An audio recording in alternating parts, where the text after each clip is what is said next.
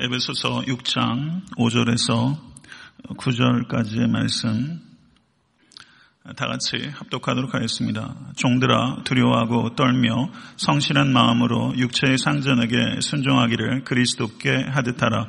눈가림만 하여 사람을 기쁘게 하는 자처럼 하지 말고 그리스도의 종들처럼 마음으로 하나님의 뜻을 행하고 기쁜 마음으로 섬기기를 죽게 하듯 하고 사람들에게 하듯 하지 말라.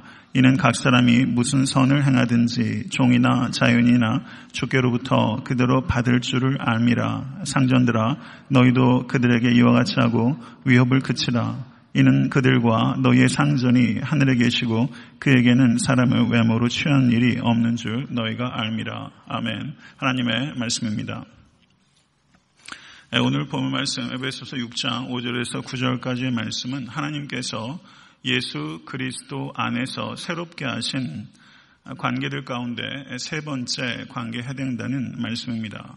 종과 상전과의 관계에 대한 말씀입니다.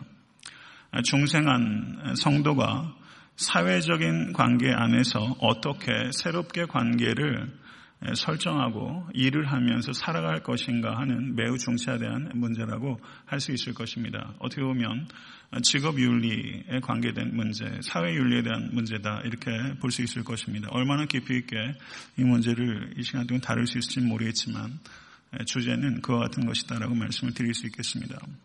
아, 역사학자들이 이야기하기를 로마 시대 때 로마 제국하에 있었던 종들의 숫자가 약 6천만 정도로 추산합니다. 아, 로마 제국 하에 있었던 이 종들은 육체 노동자들만 있었던 것이 아니라 아, 의사와 교사들, 그 철학자들, 교육받은 사람들도 다수가 포함되어 있었던 것입니다. 로마 제국하의 종들은 많은 경우에 전쟁 포로로 잡혀왔던 사람들입니다. 노예 제도는 지중해 경제를 유지하고 지탱하는 매우 엄연한 현실이었던 것입니다. 그런데 그 당시에 노예를 어떻게 취급했는가? 그 당시에 노예를 사람이 아니라 물건으로 취급했습니다. 잘 아시는 대로 유명한 철학자 아리스토텔레스가 쓴 책들 가운데 니코마코스 윤리학이라는 책이 있습니다. 거기에 보면은 노예는 움직이는 도구이며 도구는 움직이지 못하는 노예다라고 니코마크스 윤리학에 기록되어 있는 것입니다. 그 당시의 생각에서는 노예와 상전 사이에서는 인격적인 관계, 우정의 관계를 맺는다는 것은 도저히 상상할 수 없는 일이었습니다. 그리고 그 당시에 로마의 한 역사가가 농업에 관련된 글을 쓰면서 도구는 세 가지가 있는데 첫째 도구는 노예고 둘째 도구는 소들이고 세 번째 도구는 농기구다라고 기록할 정도입니다. 그렇기 때문에 당대의 노예는 단지 말을 할 수 있는 도구 혹은 말을 할 수 있는 가축과 같이 취급될 정도로 인권이라는 것은 상상할 수 없을 정도의 처우를 받고 있었다라는 것을 역사적인 정황을 통해서 우리가 알 수 있는 것입니다. 노예는 법적으로 아무런 권리를 갖고 있지 못했습니다. 주인이 마음대로 할 수 있었습니다. 그래서 로마에는 이런 말이 있었습니다. pater familias라는 말이 있었습니다. pater familias. 이 말은 주인이 노예의 생사 여탈권을 가지고 있고 노예를 완벽하게 통제할 수 있어서 가족 감옥에 감금할 수 있고 채찍으로 심한 매를 칠 수 있고 그리고 경우에 따라서는 법적인 절차가 없이 사형을 집행할 수 있는 모든 권한이 노예의 주인인 상전에게 주어졌던 것입니다. 이것을 파테르 파밀리아스라고 하는 것입니다. 성도 여러분, 이와 같은 사회적 배경 하에서 오늘 본문 말씀 에베소서 6장 5절 9절의 말씀을 사도 바울이 주셨다는 것은 이것은 충격적인 것을 넘어서서 매우 혁명적인 어떻게 보면 사회 근간 자체를 흔들 수 있는 매우 위태로운 선언을 한 것이다라고 볼 수 있는 것입니다. 에베소서의 오늘 말씀을 볼 때 초기 기독교 공동체는 공동체의 엄연한 일원으로서 노예를 흔쾌하게 받아들였고 예배의 일원으로 노예를 받아들였고 그리고 상전들에게만 윤리적인 호소를 할 수 있는 대상이 아니라 종들에게도 윤리적인 호소를 할 수 있는 엄연한 인격체, 윤리적인 책임을 감당할 수 있는 존재로 사도 바울이 생각하고 있었다는 것을 우리는 오늘 본문 말씀을 통해서 알 수 있는 것입니다. 본문의 구조를 살펴보게 되면 5절에서 8절까지는 종들에게 주고 있는 권면이 먼저 그리고 많이 기록되어 있고 9절에 주인에게 주는 구절이 후에 그리고 적게 기록되어 있는 것을 볼 수 있습니다. 종들에 대한 권면은 종들이 순종해야 한다라는 명령과 그리고 순종해야 되는 태도 그리고 순종해야 하는 동기들을 기록하고 있습니다. 그런데 5절부터 8절의 말씀을 다시 한번 보시기 바랍니다. 6장 5절에서 8절의 말씀을 보시면 5절부터 8절까지 한 절도 빠짐없이 언급되고 있는 것이 있습니다. 아, 그리스도께 하듯하라. 그리스도가 언급되고 있습니다. 6절을 보시면 그리스도의 종들처럼 마음으로 하나님의 뜻을 행하고 그리스도가 다시 언급되고 있습니다. 7절의 말씀을 보시면 기쁜 마음으로 섬기기를 죽게 하듯 하고 죽게라는 말이 기록되어 있고 8절의 말씀을 보시면 종이나 자유인이나 주께로부터 그대로 받을 줄 알미니라 라고 말씀하고 있는 것입니다. 5절부터 8절 이르기까지 4절에 걸쳐서 예외 없이 그리스도 혹은 주가 언급되고 있는 것입니다. 성도 여러분, 예수님을 주와 그리스도로 영접하셨습니까? 예수님을 주와 그리스도로 영접하였다면 그 사람이 종이라 할지라도 그 사람의 관점은 철저하게 우리 주 예수 그리스도의 관점으로 변화받게 되는 것입니다. 내가 서로 이 땅에서 종으로 일한다고 할지라도 내가 예수 그리스도라는 관점으로 내 삶의 모든 것들이 바뀌게 되면 내가 일을 하는 태도와 일을 하는 목적이 반드시 변화되게 될 수밖에 없다는 것을 오늘 본문을 통해서 우리는 깨닫게 되는 것입니다. 사도 바울께서 종들에게 이와 같은 권면을 주고 있는 것은 이 땅에서 상전을 모시고 있는 종의 신분이지만 그것은 일차적인 신분이 아니라 예수를 주와 그리스도를 믿음으로 말미암아 여러분들의 일차적인 신분은 이 땅의 상전의 종이 아니라 하늘의 상전인 그리스도의 종입니다. 이것이 사도 바울께서 종들에게 가르치고 있는 바입니다. 이것이 예수 그리스도 안에서 종들에게 주어진 일차적인 신분, 그리고 이 신분이 여러분과 저의 일차적인 신분이 되었다는 것을 진심으로 받아들이실 수 있고 감사하실 수 있게 되기를 간절히 바랍니다. 나의 일차적인 신분이 둘루스 크리스트, 예수 그리스도의 종이라는 것을 진심으로 받아들이게 되면 필연적으로 마음의 변화가 나타나게 되는 것입니다.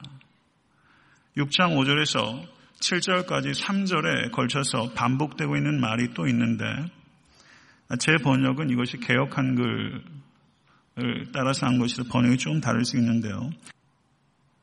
6장 5절을 보시면 성실한 마음이라고 기록되어 있습니다. 성실한 마음. 아, 그리고 6장 6절을 보면 마음으로 하나님의 뜻을 행하고 그리고 7절을 보면 기쁜 마음으로 라고 이렇게 말하면서 6장 5절과 6절과 7절에서 마음이란 말이 세 번 반복되고 있어요. 여러분, 제일 좋아하는 단어 중에 하나가 마음 아니겠어요? 그 한국 사람들한테 이렇게 설문을 조사해 보면 제일 좋아하는 단어가 뭐라고 이렇게 물으면 엄마라는 말을 많이 쓰신대요. 아마 이 마음이란 단어도 꽤 높은 리스트 중에 이렇게 목록에 차지하고 있는 말이죠. 개인적으로 생각이 드는데요. 여기에 보면 어, 개혁 개정에서는 기쁜 마음이라고 번역했지만 개혁 한글에서는 단마음이라고 번역했어요. 단마음. 아마 기억하신 분들 계실 것입니다. 그런데 실제 성경 원어를 보면 우리 번역으로는 성실한 마음, 그리고 마음으로, 그리고 기쁜 마음으로 번역했지만 실제 성경 원어는 이 세 가지가 각각 다른 단어입니다. 번역상에는 드러나지 않아요. 그런데 영어 번역을 봐도 그리스도가 서로 다른데 아, 영어 번역에서도 거의 대부분 heart라고 일관되게 번역을 하고 있는 경우도 있어요. 특별히 YLT 번역은 아, YLT 번역이랑 좀 리터럴 센스를 번역한 번역 보이는데 거기는 조금 다른 단어로 번역을 했는데 성경 원어는 세 개가 다르다라는 것을 좀 염두에 둘 필요가 있다고 봅니다. 성실한 마음 이거는 아플로테스 라는 단어가 사용되고 있는데 여기에서 성실한 단 마음이란 뜻은 단일한 마음 simplicity of heart 단일한 마음 혹은 sincerity of heart, 마음의 진실함. 아, 이런 것을 의미하는 것입니다. 혹은 마음의 단순함. 이것은 상전을 섬길 때 어떤 숨겨진 의도나 저의를 가지고 섬기는 것이 아니라 순수하게 일편단심으로 상전을 섬기는 마음, 그것이 성실한 마음이라고 할 수 있는 것입니다. 우리가 이 마음에 무엇인가 의도를 가지고 하는 경우가 굉장히 많이 있다는 것이죠. 그런 의도가 일체 없이 순수한 마음으로 상전을 섬기는 것, 그것이 성실한 마음입니다. 두 번째, 6절에 기록되어 있는 마음으로 하나님의 뜻을 행하고라고 했을 때 여기서 마음으로는 ψυχή, ἐκ ψυχή, ἐκ ψυχῆς, genitive로 사용돼서 소유격으로 ἐκ ψυχῆς라는 말이 사용되고 있는데 여기에서 ψυχή라는 말은 일반적으로 번역될 때 heart라고 번역되기보다는 soul이라고 번역되고 있습니다. YLT 번역에서는 soul이라고 번역됐어요. 영혼으로 라고 이렇게 번역할 수 있어요. 혹은 푸시케가 생명이라는 뜻을 나타낼 때도 있습니다. life로 번역되기도 합니다.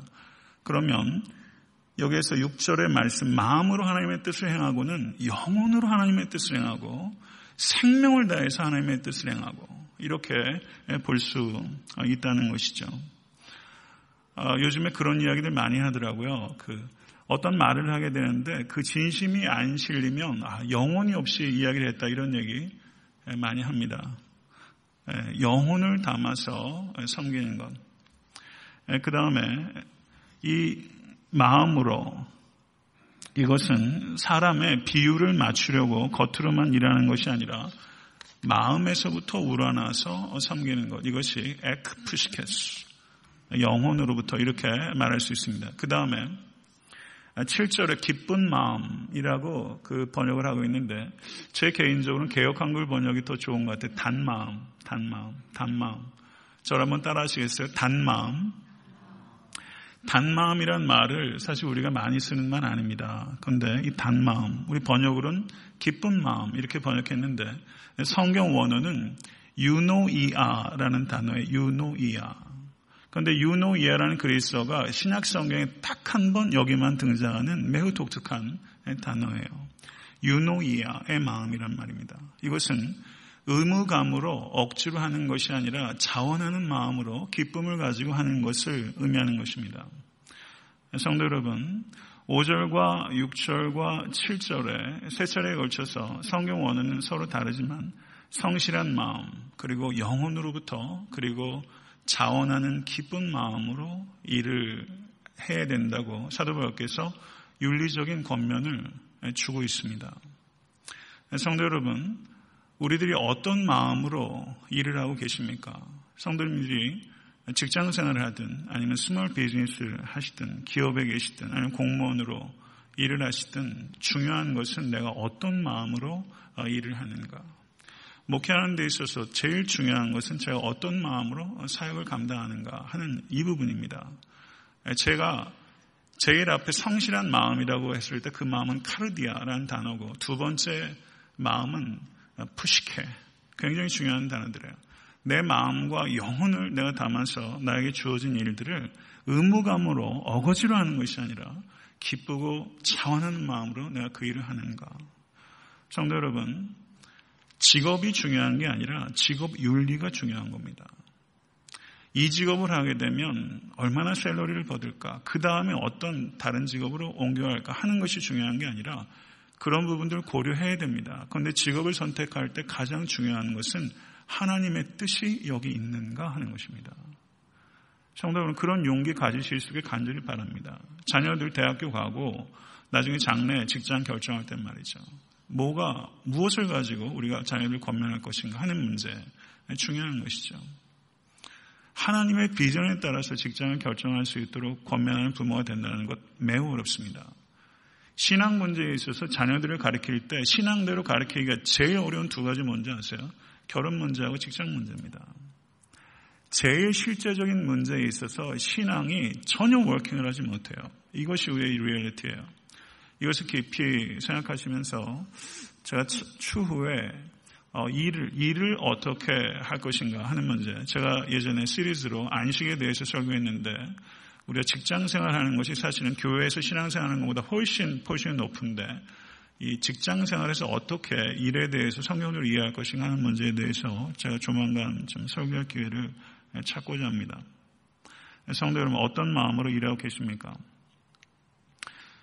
자신을 바라보는 정체성이 바뀔 수 있게 되기를 간절히 바랍니다. 나를 바라보는 정체성이 바뀌면 타인을 바라보는 정체성이 바뀌고 그리고 내 상전을 바라보는 정체성의 변화가 생깁니다. 나를 바라보는 정체성의 변화가 모든 변화의 시작이에요. 이것을 놓치게 되면 관계가 탁 틀어져 깨집니다. 5절에서 그래서 육체의 상전에게 순종하기를 그리스도께 하듯하라 라고 말씀하고 있고 7절에서는 기쁜 마음으로 죽게 하듯하라 라고 말했습니다. 이것은 상전이 그리스도다라는 뜻 아닙니다. 상전이 그리스도를 대비한다는 뜻 아닙니다. 이 말은 상전에게 순종하는 것이 그리스도께 순종하는 것의 일부다라는 뜻입니다. 이것을 기억하실 수 있기를 간절히 바랍니다. 상전에게 순종하는 것을 하나님께서는 그리스도께 순종하는 것의 일부로 받아들이신다는 것입니다. 이것이 성경적인 원리입니다. 그러면 상전에게 죽게 하듯 하라라는 것은 사실상은 추상적인 그 말인데 이것을 좀 더 구체적으로 이야기하는 성경 본문들이 있습니다. 가령 디모데 전서 6장 2절을 보시면 한번 찾아보시죠. 디모데 전서 6장 2절.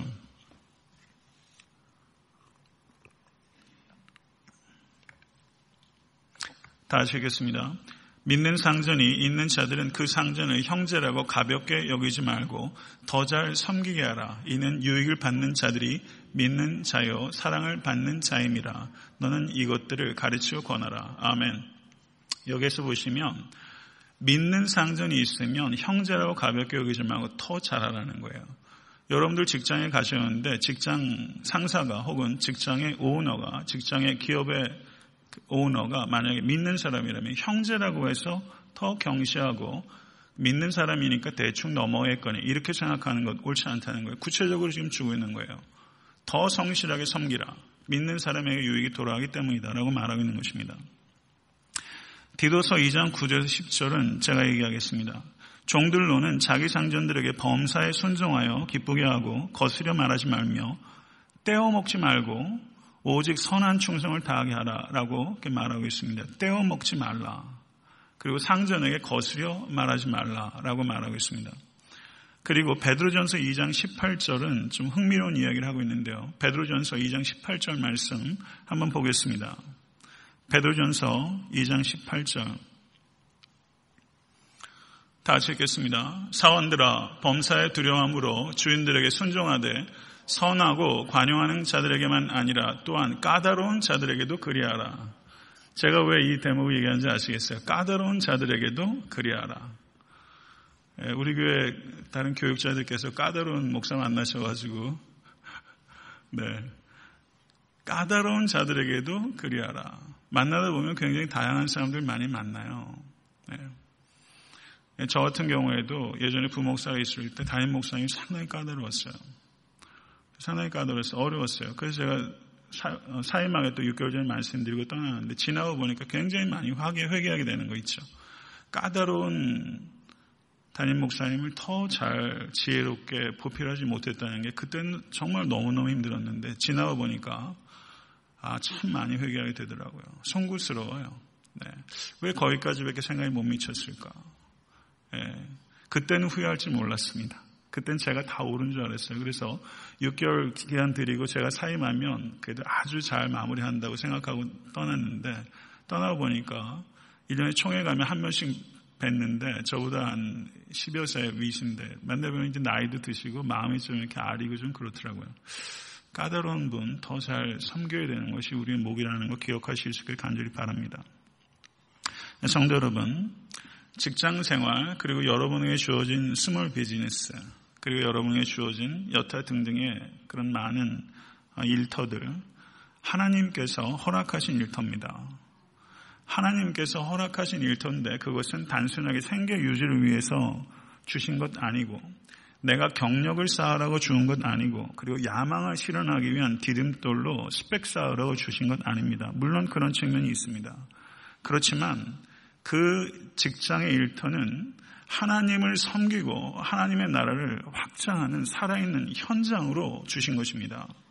사랑하는 성도 여러분, 목회도 이런 마음으로 하지 않는다면 이 목회 자체가 성스러운 일이 될 수 없다고 저는 생각합니다. 여러분들께서 하시는 여한 일이라도 이런 마음으로 하신다면 저는 그것이 성직이라고 생각합니다. 사랑하는 성도 여러분, 성전만이 하나님의 영광이 나타나는 것이 결코 아니라 성도 여러분, 하나님의 영광을 나타내는 곳이 곧 성전입니다. 성도님들께서 일하시는 그곳이 성전이 될 수 있게 되 간절히 바라고 무엇보다 성도님들의 심령이 거룩한 성령께서 거하시는 나우스 지성소가 될 수 있게 되길 우주 예수 그리스도를 간절히 축원합니다. 오늘 본문에도 말씀하고 있는 것처럼 어떠한 태도를 가져서는 안 되는가 하는 것에 있어서 6절의 말씀에 눈가림만 하여 사람을 기쁘게 하는 자처럼 하지 말라라고 말하면서 부정적으로 버려야 될 태도에 대해서 말하고 있습니다.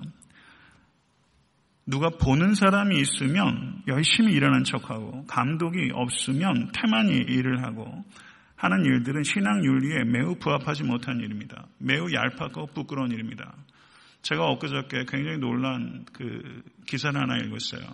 R.C. 스프라울이라고 굉장히 저명한 신학자고 저도 그 사람 책을 더러 읽었는데 그분이 미국의 웹페이지에 이렇게 제가 그 사이트를 뭔지 모르겠어요. 근데 뭐 이게 바람 피고 막 이런 사람들 이렇게 들어가는 뭐 이런 데인가 봐요. 제가 그 사이트를 정확하게 뭔지 모르겠는데 대충 읽어보니까 이 RCC 프라운이 이 신학자가 그것에 대해서 굉장히 성토하고 거기에 가담하는 사람들을 비난했는데 자기가 거기에 멤버였다는 게 밝혀져가지고 학교에서 정직 처분 받았어요. 아, 그래서 그 사람 책 버려야 되나 지금 그러고 있습니다. 우리가 다 위선자입니다. 정도의 차이 있지만. 하나님 보시는데 사람이 보는 데서 우리가 사람의 눈을 더 무서워하는가 하나님의 눈을 더 무서워하는가 생각해 보면 엄밀하게 사실 정직하면 사람의 눈 더 의식합니다.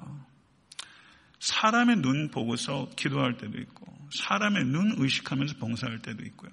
사람이 볼 때만 움직이고 하는 일들이 다소간에 우리가 이 부분에 있어서 우리가 미흡한 부분이 없다고 얘기할 수 있는 사람은 없을 겁니다. 성도 여러분, 저를 따라 하시죠. 나의 진정한 상사는 그리스도다. 나의 진정한 상사는 그리스도예요. 이게 오늘 본문이 가르치는 바예요. 이 땅의 상사는요, 예, 저를 볼 때가 있고 못 볼 때가 있어요. 저에 대해서 이벨레이션 정확히 못할 수 있습니다. 속이려면 속일 수 있어요. 그러나 우리의 진정한 상사는 이 땅의 상사가 아니라 하늘에 계신 상사, 그리스도고 그분은 나의 모든 태도와 생각까지도 꿰뚫고 내 모든 일곱일 투족을 아시는 상사. 그 상사 눈을 피할 수 없습니다. 성도 여러분, 우리가 직장에서 챙겨야 되는 것은 이 속이 아니라 뼛속까지 하나님의 영광입니다. 직장에서 찾아야 하는 것은 이 속이 아니라는 것을 깊이 생각하시고 하나님의 영광을 직장에서도 부단히 찾으시는 여러분과 제가 될 수 있게 간절히 바랍니다. 성도 여러분, 오늘 성경의 말씀을 세상 사람들은 이건 좀 너무 지나치게 이상적이다 라고 얘기할 수 있을 겁니다. 아마 이렇게 일하면 바보 취급당하고 이용당할 것이다. 세상에 얼마나 거짓과 부정과 탐욕과 부패가 만연한데 눈 뜨고 있어도 코베 거는 세상에 지금 같은 세상에 어떻게 이렇게 사느냐 이용만 당한다. 이용당하기 쉬울 겁니다. 얼마나 악덕으로 기업을 운영하는 사람이 많고 그리고 성도 여러분, 사람이 좀 이렇게 선하게 하게 되면 오히려 이용하고 그리고 노동하는 사람들, 자기 밑에 있는 사람들, 기계 취급하는 일들이 사실 비일비재합니다. 선의가 악용되기 쉽습니다. 이런 상황에서 그 주인을 그리스도께 대하듯 한다라는 이와 같은 윤리는 사실상은 매우 비현실적으로 들리기까지 하는 것입니다. 이민 생활하시면서 이 자리에 계신 성도님들 직업 저희 교회인데 직업들 이렇게 쭉 보게 되면 이민 생활을 하시면서 선택할 수 있는 직업이 몇 개나 되세요. 한국에서 하셨던 공부나 배경과 지식과 연관된 직장 생활 하시고 그걸 통해서 생계를 유지한다는 것 매우 어려운 일입니다. 이민 생활에서 택할 수 있는 직업 자체가 너무 리밋돼 있어요. 일하면서 무슨 보람을 그렇게 찾으세요? 하루하루 살기가 바쁘고 그냥 렌트비 내기 바쁘고 비리 밀려가지고 말이죠. 그 벌금 때문에 속 앓고 이런 일들이 사실 적지 않게 있고 네, 병원도 때 맞춰 가야 되는데 그렇게 못해가지고 병 키우고 이런 일들이 이민 생활하면서 그런 거 안 겪어본 사람 어디 있겠어요? 하나님의 영광을 생각하면서 하루하루를 살아간다는 게 사치스러운 얘기처럼 너무 공상 과학 영화 같은 얘기처럼 혹시 들릴 수 있지 않을까 생각해 보게 됩니다. 그러나 한 번 더 생각해 보게 되면 사도 바울께서 지금 얘기했던 이와 같은 이 엄청난 윤리를 사도 바울이 누구를 향해서 얘기를 했는가? 이 당시에 로마 황제는 자기가 키우던 앵무새를 종이 잘못해서 죽여가지고 그 종을 죽여버렸어요. 이게 이 시대예요. 종이 그런 취급을 받던 시대예요. 그 시대에 사도 바울께서 얘기하는 것은 그 주인을 향하여 죽게 하듯 하라. 단마음을 하라. 신세어리티를 가지고 하라. 이렇게 얘기하는 것이 이게 도대체 받아들여질 수 있는 이야기나 하는 것이죠. 이민 생활하는데 목사님 그 목사님 세상 물정 몰라서 하는 얘기예요. 저 세상 물정 잘 몰라요. 제가 세상 물정 좀 알았으면 좋으시겠어요? 잘 몰라요. 세상 물정 다 알고 시대상 다 거기 그때마다 모디파이 가지고 말씀 얘기하겠습니까? 사도 바울이 증거했던 이 시대상 역시 이 이야기는 이상적인 얘기예요. 그러나 생명 있는 얘기입니다. 성도 여러분, 죽게 하듯 일한다고 해서 내 주인이 알아주지 않을 가능성 상당히 높습니다. 혹 알아준다 해도 보상은 굉장히 미비할 거예요. 크게 보상을 수는 없습니다. 공수표 왕창 날려놓고 나중에는 조금 보상하죠. 이용하려고 할 경우 많이 있을 거예요. 아마 이용당한 경우 많이 있을 겁니다. 그런데 왜 죽게 하듯 해야 되는가? 8절 후반부를 보세요. 8절 후반부. 8절 다 같이 읽겠습니다. 이는 각 사람이 무슨 선을 행하든지 종이나 자유인이나 주께로부터 그대로 받을 줄을 알미라. 이것이 우리가 그 상전이 여하든 시대상이 여하든 죽게 하듯 해야 되는 단 하나의 이유가 있다면 이거예요. 왜요?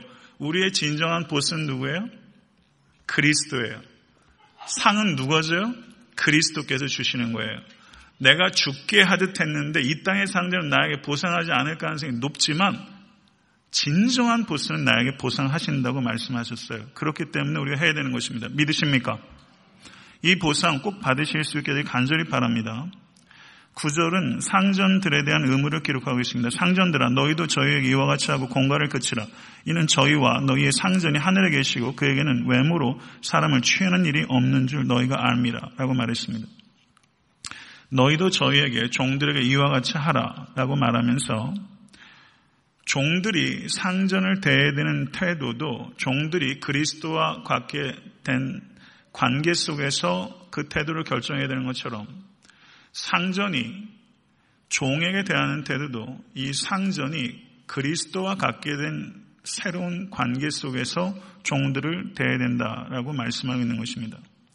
사도 바울께서 말씀하고 있는 것은 저희와 너희의 상전이 하늘에 계시고 이렇게 말하고 있습니다. 그들과 너희의 상전이 하늘에 계시고 그들은 종들이고 너희는 상전입니다. 우리의 공통된 보스는 누굽니까? 예수 그리스도입니다. 우리는 공이 그리스도의 종들입니다. 상전이든 종들이든 맞습니까? 예수 그리스도께서 우리의 공통된 보스고 예수 그리스도께서 상전이나 종이나 모든 사람들의 공통의 심판주, 저지로 이 땅에 오실 것입니다. 믿으십니까? 이것을 말씀하고 있습니다. 사도 바울께서 부모와 자녀의 관계에 있어서 부모에게 자녀를 노엽게 하지 말라. 라고 말씀하셨던 것처럼 오늘 종과 상전의 관계에 있어서 힘을 가지고 있는 상전에게 종들을 위협하지 말라. 개혁 한글에서는 공갈치지 말라. 좀 더 실감나게 번역했어요. 공갈치지 말라. 성도 여러분, 여기서 위협이라고 번역된 단어, 이 단어는 앞에 엘레라는 단어입니다. 종을 부릴 때 제일 효과적인 수단이 뭡니까? 위협과 공갈입니다. 인격적으로 대하고 말로 다 하려면 얼마나 힘들고 어려운지 몰라요. 일의 효율성 떨어집니다.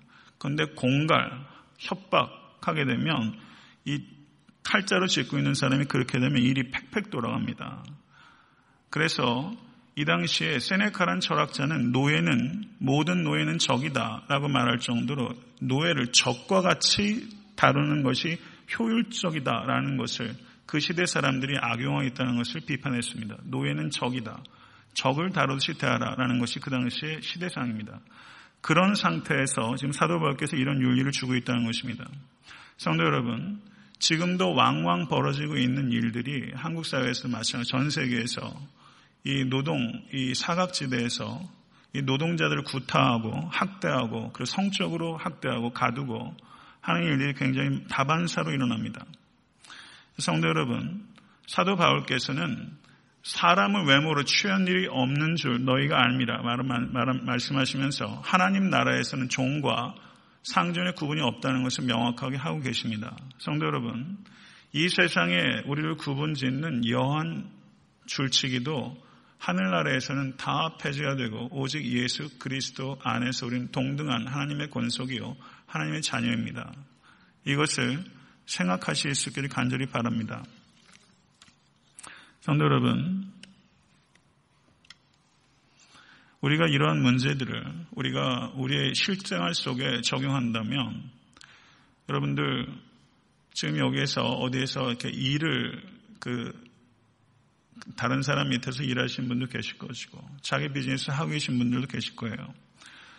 조그만 일이라도 자기 비즈니스를 하고 계시다면 거기서 일하는 사람들 나와 동등한 존재로 여기라는 것을 오늘 본문은 우리에게 가르치고 있습니다. 그리고 말과 행동으로든 절대 위협하지 말라는 것을 우리에게 윤리로 주고 있는 것입니다. 그리고 그 사람들을 내가 이윤을 추구하고 극대화하기 위한 수단으로 여기서는 안 된다는 것입니다. 사람은 목적으로 삼아야 되는 존재지 수단으로 삼아서는 안 되는 존재입니다. 사람을 결코 도구화하지 않으실 수 있는 여러분과 제가 있게 간절히 바랍니다. 내가 같이 일하는 사람을 동반자로 여기고 그들의 권익과 복지에 대해서 할 수 있는 최선의 노력을 하는 것 매우 중요한 일이라고 생각합니다. 성경은 우리에게 이와 같은 윤리를 가르쳐주고 있어요. 성도 여러분, 현실 세계에서도 악덕 기업가들도 있습니다. 그러나 악덕 기업가만 있는 게 아니에요. 악한 노동자들도 많습니다. 악한 노동자들도 많아요. 부자라고 다 교만한 것 아니고 가난하다고 다 겸손한 것 아닙니다. 마음이 가난해야 겸손합니다. 성도 여러분, 부자든 가난한 사람이든 너무 일반화시켜서 얘기하는 것 무례하고 섣부른 행동입니다. 악한 노동자들도 있어요. 그런데 그 악한 노동자들을 대할 때 오늘 보문 말씀 한번 생각해 보십시오. 그들을 나와 동등한 존재로 여기고 그리고 나 역시 그리스도의 종이라는 관점 하에서 그들을 섬기라라고 지금 사도 바울께서 이와 같은 윤리를 가르치고 있어요. 이런 윤리는 지금 기업에 가가지고 강연을 해도 레디컬한 소리 아마 들을 수 있을지 모르겠습니다. 성도 여러분, 우리가 일을 하는 그리고 자기 사업을 하는 것의 일차적인 목표는 경청하십시오. 이윤 창출이 아닙니다. 이윤 창출이 내가 하는 사업의 일차적인 목표가 아닙니다. 하나님 나라의 원리와 가치를 실현하는 것이 일차적인 목표입니다. 믿으시면 아멘 하세요. 이것이 내가 하는 일의 일차적인 목표입니다. 이윤 창출이 아니에요. 이윤 창출이 목표라고 생각하기 때문에 이윤의 극대화를 생각하게 되고 사람을 도구하는 일들이 필연적으로 따르게 되는 것입니다. 이윤 창출이 아니라 하나님의 나라의 가치와 원리를 실현하는 것입니다. 내 주머니에 더 많은 이익을 넣는 것이 아니라 더 많은 영광을 하나님께 돌리는 것이 우리가 하는 일의 목표입니다. 성도 여러분, 뭐로 가도 한양에만 가면 된다. 이렇게 생각하는 것 내려놓으셔야 됩니다. 성도 여러분, 얼마 전에도 올해도 세간에 굉장히 떠들어쩍했던 게 한국의 큰 교회 장로가 방산업, 국방 방산업 계통에 일어나면서 엄청난 돈을 부정적으로 축제하고 교회 건물, 교회를 또 이용해 가지고 돈 세탁하고 하는 일들 여러분 다 아시죠? 그분이 교회에다 헌금을 굉장히 많이 하셨대요. 성도 이 부분은 우리가 좀 생각해야 됩니다. 모르고 가도 한양만 가면 되는 게 아닙니다. 윤리적으로 경영하고 그리고 신앙적으로 경영해야 됩니다. 심지어 세상에 예수를 믿지 않는 기업인들도 윤리 경영이라는 말을 합니다. 그러면 그리스도인들의 윤리 경영에 대해서 매우 심각하게 생각해야 됩니다. 성경 말씀대로 하면 망한다고요? 저는 한번 우리가 한번 깊이 생각해 망할 만큼 성경 원칙대로 한번 기업을 운영해 받는가? 망할 만큼. 그, 렇게 한번 밀어붙여 받는가? 끝까지 성경의 원리를 구현해내려고 아주 지혜롭게 내 직장에서 일터에서 그렇게 한번 해봤는가? 저는 오히려 그렇게 되먹고 싶습니다. 안 망할 겁니다. 절대 망하지 않을 것입니다. 성도 여러분, 하나님의 방법대로 따르지 않고 사업을 하고 기업을 하면서 흔히 하는 말이 목사님 사업 잘 되면 11조 많이 내겠습니다. 그런 얘기들 왕왕 하시는 경우가 있어요. 성도 여러분, 하나님께 기뻐하시는 게 뭐라고 생각하십니까? 교회 헌금을 하나님께 드리는 것, 성도의 당연한 의무입니다. 그런데 정말 중요한 건 교회에 드려지는 헌금도 하나님의 영광에서 쓰일 때 의미 있는 돈이 되는 것입니다. 성도 여러분, 하나님의 방법대로 경영을 하면서 이윤이 줄어들어서 교회에 크게 헌신하고 싶은 마음이 있지만 그렇게 못해도 그건 하등의 문제가 되지 않습니다. 궁극적으로 그렇게 기업이나 사업을 운영하는 것 자체가 하나님께 영광을 돌려드리는 것입니다. 성도 여러분, 모르고 와도 하나님만 가면 된다. 그래가지고 내가 여한 방식으로 해도 뭐, 뭐, 어떻게 벌어가지고 정승처럼만 쓰면 된다. 이렇게 생각하지 마시고 정승처럼 일하세요. 윤리적으로. 하나님의 방법대로 사업하시고 기업 운영하실 수 간절히 바랍니다. 헌금을 많이 못 드려도 기부를 많이 못해도 하나님의 방식대로 일하고 하나님의 방식대로 사업하는 것 그게 하나님께 영광을 드리는 것입니다. 이것을 깊이 생각하시고 하나님을 이용하지 않으실 수 있게 되길 바랍니다. 한 가지 중요한 요점을 나누고 말씀을 맺겠습니다. 노예제도가 폐지된 게 불과 불과 얼마 안 됐어요. 노예제도가. 오늘 본문 말씀을 특별히 남북 전쟁할 때 남부의 기독교가 이 본문 말씀을 가지고 노예 제도를 옹호했습니다. 이 본문 말씀을 가지고 노예 제도를 기정 사실로 받아들이고 있다 이렇게 보는 것이죠. 그러합니까? 그런데 제가 오늘 본문 말씀을 읽지는 않겠지만 집에 가서 한번 읽어보세요. 디모데전서 6장 1절에서 2절, 디도서 2장 9절에서 10절, 베드로전서 2장 18절에서 20절 이 말씀은 오늘 본문 말씀은 종에게 주는 권면, 상전에게 주는 권면이 이렇게 두 가지가 다 나오는데 제가 지금 예를 들었던 세 본문은 종에게만 주는 권면이 나오고 상전에게 주는 권면이 나오지 않습니다. 남부 연합을 지지했던 교계는 오늘 에베소서의 말씀을 인용하기보다는 종에게만 주는 명령 있는 말씀을 악용해 가지고 노예 제도를 지지했습니다. 성도 여러분, 하나님께서 십년계의 말씀을 통해서 이혼에 대해서 신적 허용을 한 것은 이혼하는 것이 이상적이고 건전할 만해서가 아니라 인간의 악함 때문입니다.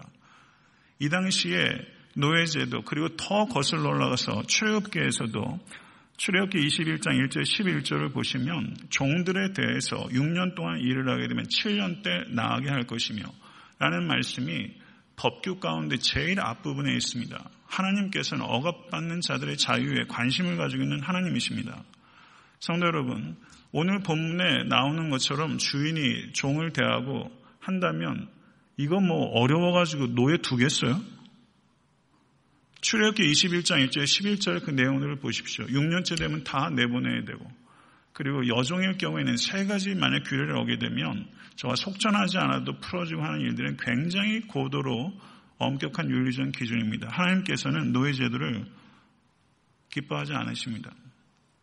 제가 이 말씀을 드린 이유는 성경을 읽으면서 내 주장과 내 관점과 내 이익과 그리고 내가 가지고 있는 정치적 입장과 내 교단이 가지고 있는 신학과 이런 부분들을 교정하기 위해서 성경을 읽는 것이 아니라 그런 부분들을 더 강화하기 위해서 합리화하기 위해서 성경을 읽는 것은 심각한 죄입니다. 성도 여러분, 성경을 읽을 때 이것이 내가 가지고 있는 고정관념과 다르고 내가 지금 주장하는 바와 다르고 내가 지금 속해 있는 공동체가 주장하는 바가 다르다, 다르고 심각하게 나에게 손해가 된다 할지라도 성경이 얘기하는 것이 그것이 진리고 그리고 그 진리가 명확하게 될 때는 성도 여러분 그 말씀을 있는 그대로 수용할 수 있는 용기를 가지실 수 있는 여러분과 제가 될 수 있게 간절히 바랍니다. 성도 여러분 성경 말씀은 자기 합리화를 하라고 주신 것이 아니라 자기를 끊임없이 갱신하고 자기를 비판하고 그리고 개선하고 변화시킬 수 있도록 주신 하나님의 말씀입니다.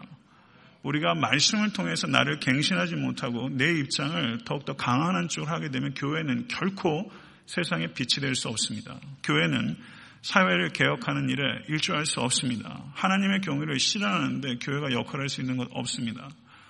말씀을 의미로 자의로 자기 합리하는 도구로 사용하지 마시고 끊임없이 말씀 앞에 자신을 쳐서 복종시키실 수 있는 여러분과 제가 되서 간절히 바랍니다.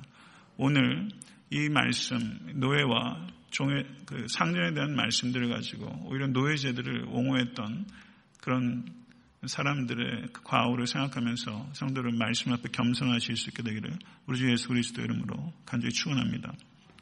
기도하겠습니다.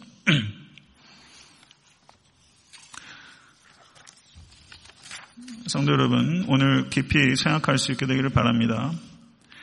돈이냐, 영혼이냐 하는 문제입니다, 결국은. 간단히 말하면. 돈이냐, 영혼이냐. 내가 직장에서 일을 해주는 사람일 때나 아니면 직장에 오은오거나 상관없이 내 목적이 돈이냐, 영혼이냐. 내 목적이 정말 영혼이라면 오늘 말씀은 나에게 굉장히 실제적인 지식이 될 것입니다. 성도 여러분, 영혼을 목표로 삼으실 수 간절히 바랍니다. 저는 이 말씀을 묵상하면서 평생 살면서 단 한 번이라도 이런 직원을 만날 수 있다면, 단 한 번이라도 이런 사장님을 만날 수 있다면, 단 한 번이라도 이런 상사를 만날 수 있다면, 이거는 굉장한 변화를 일으킬 수 있다고 생각합니다. 모쪼록 이 자리에 계신 성도께서 이와 같은 직업 윤리를 가지고 사는 것에 대해서 오늘 진지한 고민이 시작될 수 있게 되기를 간절히 바랍니다. 우리 다 같이 기도하겠습니다. 주신 말씀 생각하면서 기도하겠습니다. 우리가 직장을